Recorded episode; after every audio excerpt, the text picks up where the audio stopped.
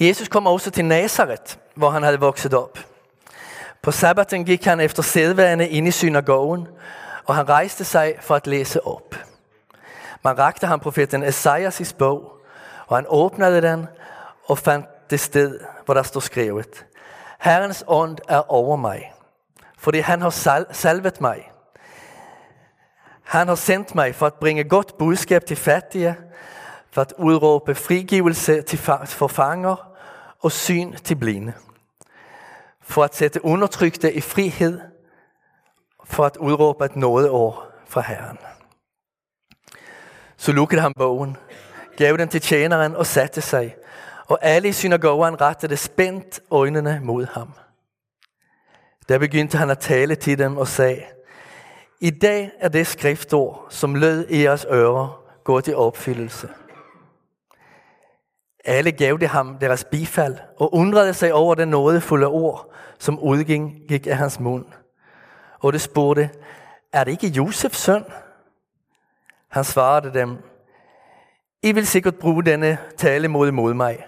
Læge, læg dig selv og sige: Vi har hørt om alt det, der er sket i Capernaum. Gør det samme her i din hjemby. Men han sagde: Sandelig siger jeg jer, ingen profet er anerkendt i sin hjemby. Og jeg siger jer som sandt der, der var mange enker i Israel på Elias' tid, dengang himlen var lukket i tre år og seks måneder, så der blev stor hungersnød i hele landet. Og Elias blev ikke sendt til nogen af dem, men til en enke i Sarepta i Sidons land. Og der var mange spedalske i Israel på profeten Elias' tid, og ingen af dem blev renset, men det blev syreren Naaman. Alle i synagogen blev ude af sig selv af raseri, da han hørte det. Det sprang op, jog, jog ham ud af byen og drev ham hen til kanten af det bjerg, deres by var bygget på, for at styrte ham ned. Men han banede sig vej imellem dem og gik. Vi beder: Herre, vi takker dig for dette evangelium, og vi beder om, at du skal hjælpe os med at se, at det også gælder for os. Varm vores hjerter med dit levende ord denne formiddag. Amen. Første søndag i advent betyder nyt kirkeår. Og det er årsagen til, at vi i dag læser denne bibeltekst, hvor Jesus deklarerer et nådeår fra Herren. Kirkeåret er cyklisk. Det betyder, at samme tekster vender tilbage igen og igen, år efter år. Det er der en del ulemper ved. Blandt andet, at der er mange bibeltekster, der så ikke bliver læst. Man mister noget af den bibelske bredde. Men selvfølgelig er der også nogle fordele ved den cykliske form. Det er ikke sikkert, at vi lærer noget nyt, når vi for tyvende gang hører en prædiken over den samme bibeltekst. Vi får derimod mulighed at på ny forundres over evangeliet og lade ordene tale ind i vores liv, der hvor vi som enkeltindivider og menighed står lige nu. Så det er så pointen med den cykliske form. Hver juleaften læser vi samme tekst, men vi er et nyt sted i livet, og vi tager ordet imod på en ny måde. I dag nås vi om løftet om endnu et nådeår, to tusind enogtyve til toogtyve. Jesus frembærer godt budskab til fattige. Til dem, der helt savner sikkerhedsnet. Der ikke engang har, hvad det behøver for dagen. Måske har vi oplevet uroen over den kommende terminsbetaling. Eller at stå med en gæld, som vi ikke ved, hvordan vi skal kunne betale. Vi kender til nogle af de fattiges bekymringer, også i Danmark. Vi mennesker kan være fattige på penge, men også på kærlighed eller på ånd. Vi kan mangle den føde for sjælen og den ro, der åbner os for Gud. Vi kan være fyldt af vores eget, af ting, krav, jalousi og griskhed. Fattigdom er det, man selv ikke kan klare, men som man trænger til at få hjælp med. Og den hjælp tilbyder Jesus os. Han kommer med et godt budskab. Til den økonomisk fattige siger han: Jeg har et folk her i verden, Dem har jeg lært ikke at bede mit daglige brød, men at bede vort daglige brød. Jeg har ikke bedt dem om at være naive, men om at være generøse. Når, vi alle, når alle deler sit brød for dagen, er der nok til alle. Til den, der er fattig i ånden, der spørger over egoismen og synden i sit liv, siger Jesus: kom til mig. Giv plads, plads for mig. Tal med mig. En hver, der er fattig i sin egen ånd, kan blive fyldt af Guds ånd.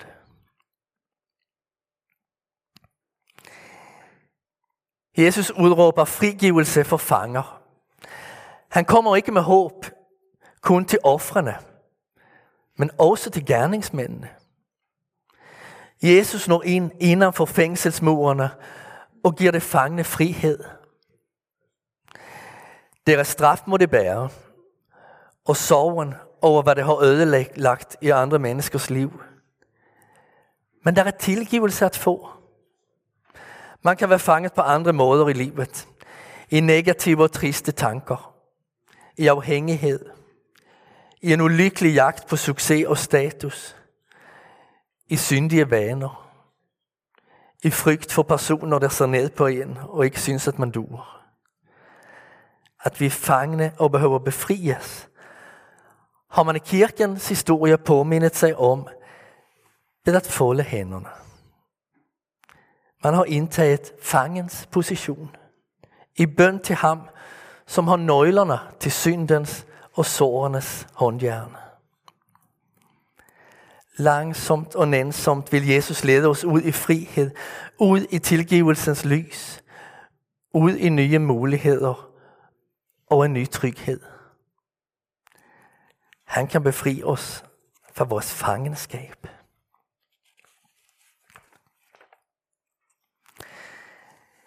Jesus kommer med syn til det blinde. Den, der er blind fysisk, kan ikke se skønheden og livet omkring sig. Den, der er blind og åndeligt set, ser ikke ind i Jesu barmhjertige ansigt. Den ser Gud som en krævende og streng herre, som kun Gud kender dem, der har lykkedes i livet. Så enten opfatter den blinde sig sådan, som en, der har lykkedes. Eller tænker den, at den er, den er uden håb for redning. Jesus giver syn til det blinde. Han åbner dem for sandheden. Sandheden om ham og sandheden om dem selv. Så vender sig Jesus til ofrene, til de mobbede, til dem, der ikke er, til dem, der er kommet i klemme i systemet, til de mishandlede. En del oplever undertrykkelse på grund af deres tro på Jesus. Andre er helt andre årsager. Hvis den undertrykte ikke bliver sat fri, bliver den hæmmet og ængstelig. Eller eksploderer den i en voldsom hævn på dem, der tillod undertrykkelse at blive ved. Jesus hører råbet om retfærdighed. I ham bliver den undertrykkede sat fri. Jesus løser fra afmagten og giver værdigheden tilbage.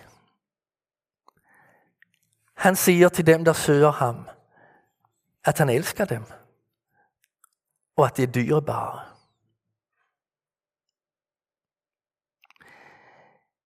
Til sidst forkynder Jesus et nådeår for menneskeheden. I Israel fejrede man jubelåret hver halvtredsindstyvende år. Det år skulle gæld afskrives, og alle sættes fri. Da vi i dag ønsker hinanden et godt nyt kirkeår, gør vi det med løftet fra Jesus. Det bliver et nådeår. Jesus kommer til os i glæde over evangeliet, over dåbens vand, over nadverens brød og vin. Det bliver et nådeår, hvor Jesus selv tager hånd om gårdsdagens synder, dagens plage og morgendagens bekymringer. Det bliver et nådeår. I forundring over rigdommen i Guds ord. Det bliver et nådeår, for ikke engang det dage, hvor alt går galt, er vi uden for rækkevidde for Guds nåde. Og det dage, hvor alt går som bedst, har vi stadigvæk behov for den. Det bliver et nådeår. For selvom det viser sig at blive mørkt for nogen, er der en hånd at holde i, der i mørket. Hans hånd, som har lovet at altid være med os. Folket i Nasaret undrede sig over det ord, Jesus udtalte. Det var så fuld af håb, og hans visdom vækkede deres beundring. Derimod vækkede Jesu ord ikke deres tro på ham. Jesus var jo Josefs søn, og ham kendte det jo. Der var der ikke noget messiansk eller mærkværdigt over den familie. Desuden, hvis han nu kom med alt dette fantastiske, hvorfor kunne man ikke mærke det på ham? Han syntes jo ikke at være friskere, rigere eller mere velsignet end nogen anden. Det havde vist nok hørt om under og tegn, som han havde gjort. Men han havde ikke gjort noget som helst i deres by. Det er som om Jesus er så ked af at møde den attitude hos sine gamle venner der i Nasaret, at han ikke gider at høre dem udtale den. Han kommer dem i forkøbet og udtaler selv det ord, som de tænker. Det vil ikke tage imod ham, og det er også lige meget. Jesus er udført under for at velsigne mennesker og for at vække tro på sig selv som verdens frelser. Men nu bliver han afvist af folket til Nasaret. Det lytter til profetens ord og Jesu prædiken, men det tager ikke imod Jesus og opfyldelsen af budskabet. I stedet for følger nu en dramatisk scene. Jesus blev udsat for tre drabsforsøg i løbet af sit liv. Første gang er det Herodes, der angriber børnene i Betlehem. Sidste gang er det de religiøse ledere og politiske ledere, der korsfester ham. Denne sabbat i Nasaret er det tæt på at ske i Jesu families lokale synagoge og af nogle af deres naboer og venner der i byen. Folket jager og driver Jesus frem til kanten af et bjerg. Han som lige havde deklareret, at han var kommet for at befri det fangne og undertrykte, er pludselig selv fanget og undertrykt. Er dette ikke bare det store bevis, for det han sagde ikke passede? Sådan tænkte man måske, eller ville i hvert fald tænke nogle måneder eller år senere. Men sandheden er, at det var lige for at bære denne fornedrelse i sit liv og i sin død, som Jesus var sendt til verden. Han, som oplevede sig Guds forladt på korset, var den, der bragte verden Guds velbehag. Han, som blev taget til fange, bundet og pisket som gerningsmand, var den, der vandt frigivelse for alle dem med blod på sine hænder, der omvender sig. Han, som fik sit ansigt dækket og blev slået og hånet, er den, der giver mennesker åndeligt syn. Han, som blev fornedret og latterliggjort, vandt frihed for det underkuede. Han, som i Golgathas mørke bar Guds, Guds og verdens dom, bragte et nådesår, ja, en nådes evighed til verden. Dette var mønstret i Jesu fornedrelse, og det er mønstret endnu i dag. Gud udøver sin magt, magt i magtesløsheden.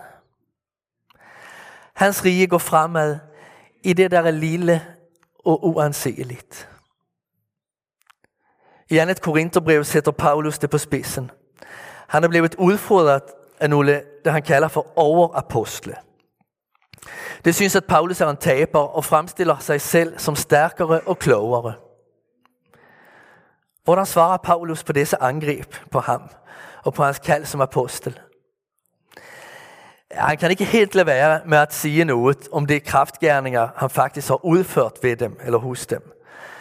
Men hans hovedsagelige budskab er noget så mærkeligt som en stolthed over sin egen magtesløshed. Det er i sin egen magtesløshed, i sin egen utilstrækkelighed, som han har lært, at Guds nåde er nok for ham. Det er der, han har fundet den virkelige styrke. Når Paulus ikke selv kan, når han rammer sin egen fattigdom, får Gud mulighed for at overtage og fylde det hele. Paulus modstander har ret i, at han er svag i sig selv, men det tager fejl i, at han er svag i Herren. Jeg vil altså helst være stolt af min magtesløshed, for at Kristi magt kan være over mig. Derfor er jeg godt tilfreds under magtesløshed, under mishandlinger, under trængsler, under forfølgelser og vanskeligheder for Kristi skyld. For når jeg er magtesløshed, magtesløs, er jeg stærk. Endnu i dag går Guds rige frem i det, der er lille og uanseligt for verden. Sidste uge havde vi besøg af en mand, der missionerer her i Danmark. Han har ikke en løn, der imponerer nogen. Det er ikke overalt, at hans arbejde som missionær vækker andres respekt. Måske snarere foragt en del steder. Men i denne tjeneste, som han har, findes der en kærlighed til Jesus. En oplevelse af at være rig på grund af ham. Og den udmønter sig i et glædeligt offer til Guds ære. Der er Guds rige. Lidt under radaren. Lad os tage nogle andre eksempler. Vi møder en ven, der har havareret i livet. Nu ser han tydeligt, at han ikke har prioriteret sin familie, som han skulle have gjort. Og at det er hans skyld, at ægteskabet gik i stykker. Han bebrejder sig selv og føler sorg på vegne af både sig selv og sin familie. Men skylden over svigtet får han hjælp med at give slip på. Han beder Gud og sin familie om tilgivelse. Og det kan mærkes på ham, at det er ærligt ment. Midt i al elendighed modtager han befrielse. En kvinde på femogtyve bliver ramt af kræft og får en usikker diagnose. Vil hun overleve eller ej?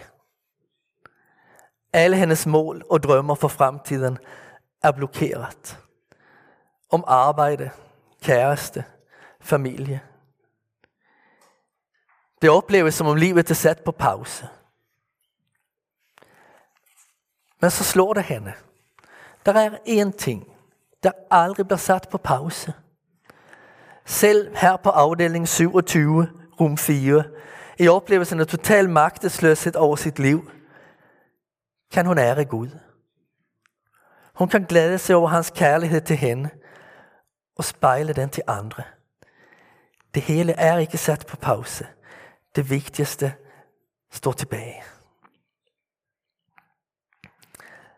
Langsomt bevæger begravelsesfølget sig ud af kirken mod gravstedet.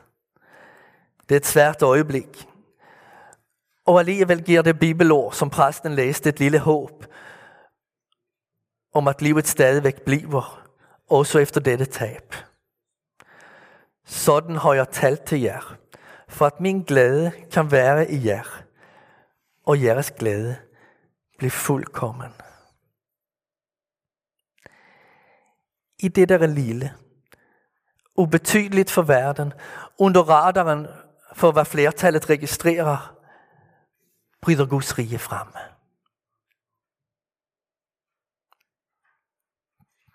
Den, der lægger mærke til det, aner Jesu nærvær i verden. En frimenighedspræst i Bramming, Matthias Sekorom, skriver sådan her. Jeg lider under konstant fysisk smerte, som konsekvens af et komplekst sygdomsbillede. Al denne magtesløshed, som menneskelivet rummer. Øhm, nu skal vi se her. Ja, al denne magtesløshed har i sig selv ingen værdi. Men Kristus kan forvandle den magtesløshed, som menneskelivet rummer, til sit værdifulde redskab for Guds kraft. Derfor kan vi finde hvile og trøst i, at netop i den smertefulde magtesløshed virker Guds kraft. Vi behøver ikke længere stræbe efter at blive fri for eller skjule magtesløsheden. Midt i smerten er vi konforme med den Gud, som giver afkald. Paulus endte med at være godt tilfreds i magtesløsheden. Uanset om vi oplever os tilfredse eller ej, i mit eget tilfælde skifter det ofte, er vi Guds dyrebare, afmægtige redskaber. Sådan skriver Matthias Sekorom. Advent betyder ankomst, og i dag begynder vi for alvor at vente på ham, der bliver født i julenat. Og der kommer tilbage på historiens sidste dag. Men i en forstand behøver vi ikke at vente på ham. Han kommer til os i dag og hver dag i den kommende kirkeår. Jesus står ikke langt væk og orienterer os om den programforklaring, han gav for to tusind år siden. Han står her nu og udtaler den over dit og mit liv. Husk, at når du lever i tro på mig, har du Guds ånd, som åbner dit åndelige syn. Du har nåde i overflod. Du har frihed, for jeg har for evigt besejret alt mørke og al håbløshed. Det lykkes Jesus at bane sig vej imellem folket der i Nasaret og forlade stedet. Vi ved ikke sikkert hvordan. Måske fik han øjenkontakt med sine gamle venner, kollegaer og slægtninge og formåede at få dem til at besinde sig. Det vi ved er, at den kommende lørdag, hvor det samles til gudstjeneste, er det uden Jesus. Han kan kun være der, hvor hans ord bliver modtaget. Så det bliver et spørgsmål til os, når vi nu går ind i et nyt kirkeår. Vil vi holde gudstjenester med eller uden Jesus? Holder vi han og hans ord fra os, sådan at han må bane sig vej og forlade os? Eller baner vi en vej for Jesus og hans ord, sådan at vi må tage imod dem? Traditionelt er adventstiden en fastetid. Det er det ikke mere, og det kan man jo tydeligt mærke. Men det må gerne være en tid for eftertanke. Kristus kommer os i møde, og vi har privilegiet at måtte tage imod ham. Derfor slutter vi i dag af med Esajas' formaning i det gamle testamente. Ban Herrens vej i ørkenen. Jævn en vej for vor Gud i det øde land. Amen.